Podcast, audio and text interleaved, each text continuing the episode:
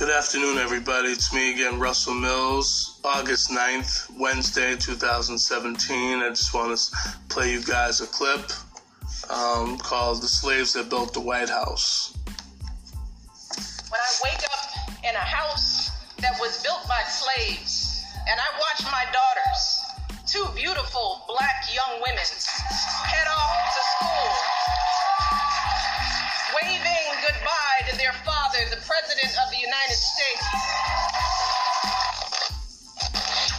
American presidents owned slaves, and eight presidents owned slaves while they were in office.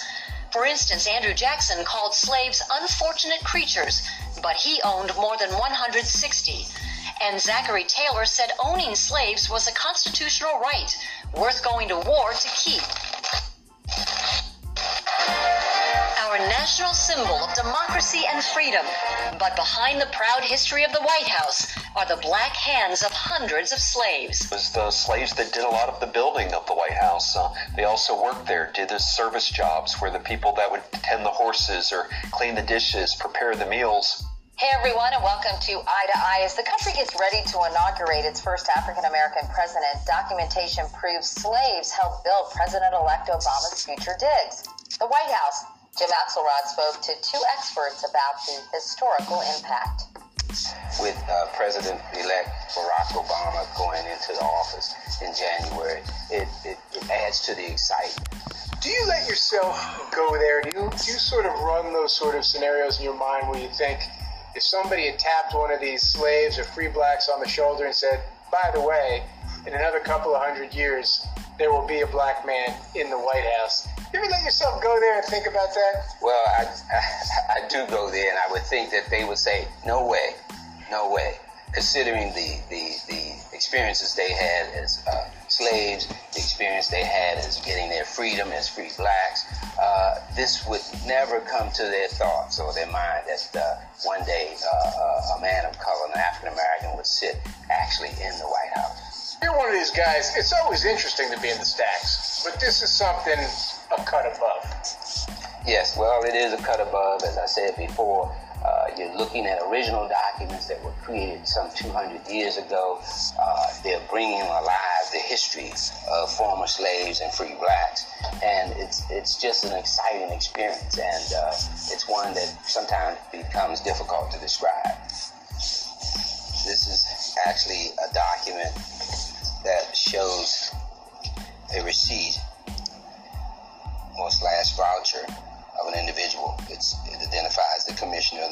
city, and uh, they're paying to Mr. James Claggett for the hire of a Negro George from 17th July 1794 to the 31st day of December uh, 1794.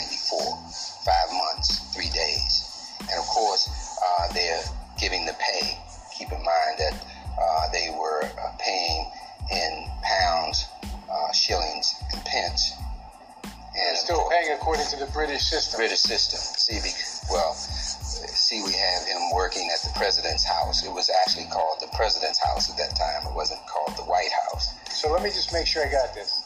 A gentleman named James Claggett owned a slave. Yes. He was a slave owner. Yes. And he was he was having his slave work on the construction of the White House? Exactly. And this document is the payment to the slave owner? Yes, this is the payment to the slave owner. This is a fact that you say hasn't been secret, but it does have some new meaning to it, doesn't it? Oh, certainly. I think the fact that an African American is about to become president of the United States gives the uh, the history of the uh, White House that much more resonance, uh, particularly the notion that uh, Americans who were enslaved were involved in the construction of the house. I think that we are, we're so busy in our daily lives we forget the obvious part probably sometimes as well as the uh, you know the more uh, obscure. Uh, dusk to dawn, a bell would ring in, in, at dusk, and at dawn a bell would ring. They'd have a long work day. They'd have huts built out here to sleep and uh, to uh, go to their uh, services. Pierre L'Enfant, the person who designed Washington, D.C., contracted with slave owners to use their slaves to dig the foundation of the White House. James the architect of the White House, actually brought some of his own personal slaves up to Washington, D.C. and South Carolina to work on the White House. Some of the slaves who worked in the White House, we know that they got to dress in fine clothes. We know that they were taught French cuisine. But we also know that they must not have loved their life because we have records of several slaves who attempted to escape from the work areas at the Capitol and at the White House. They were still enslaved and they still wanted to be free. That history, the history of slavery in Washington, D.C., isn't always talked about. That's one of the things that I hope that people can take from my book. They can look at it and say, this is part of the history that we don't know, that we should actually take time to go back and look at.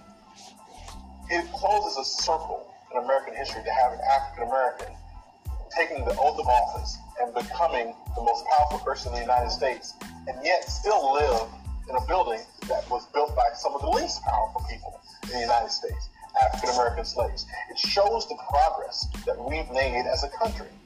That's the history the future first family inherits, and the Obama's own history is one of slavery too.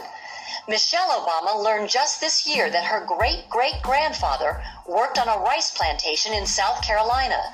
She says finding that part of her past uncovered both shame and pride, what she calls the tangled history of this country. I think Michelle should celebrate the fact that uh, a, that her her ancestors had come through the ordeal of slavery. Her children are, are sleeping in the room of presidents, and uh, it's a very great and hopeful sign. It's hard to know what the Obamas were thinking as they toured the White House after the election. Twelve American presidents owned slaves, and eight presidents owned slaves while they were in office. For instance, Andrew Jackson called slaves unfortunate creatures, but he owned more than 160 and Zachary Taylor said owning slaves was a constitutional right worth going to war to keep. This year, November 4th, was a new beginning. If there is anyone out there who still doubts that America is a place where all things are possible, tonight is your answer. It's the story that I witness every single day. When I wake up in a house that was built by slaves. And I watch my daughters, two beautiful black young women, head off to school,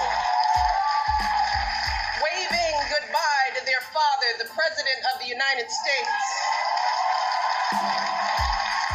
the son of a man from Kenya who came here to American to America for the same reasons as many of you to get an education and improve his prospects in life. so, graduates, while I think it's fair to say that our founding fathers never could have imagined this day,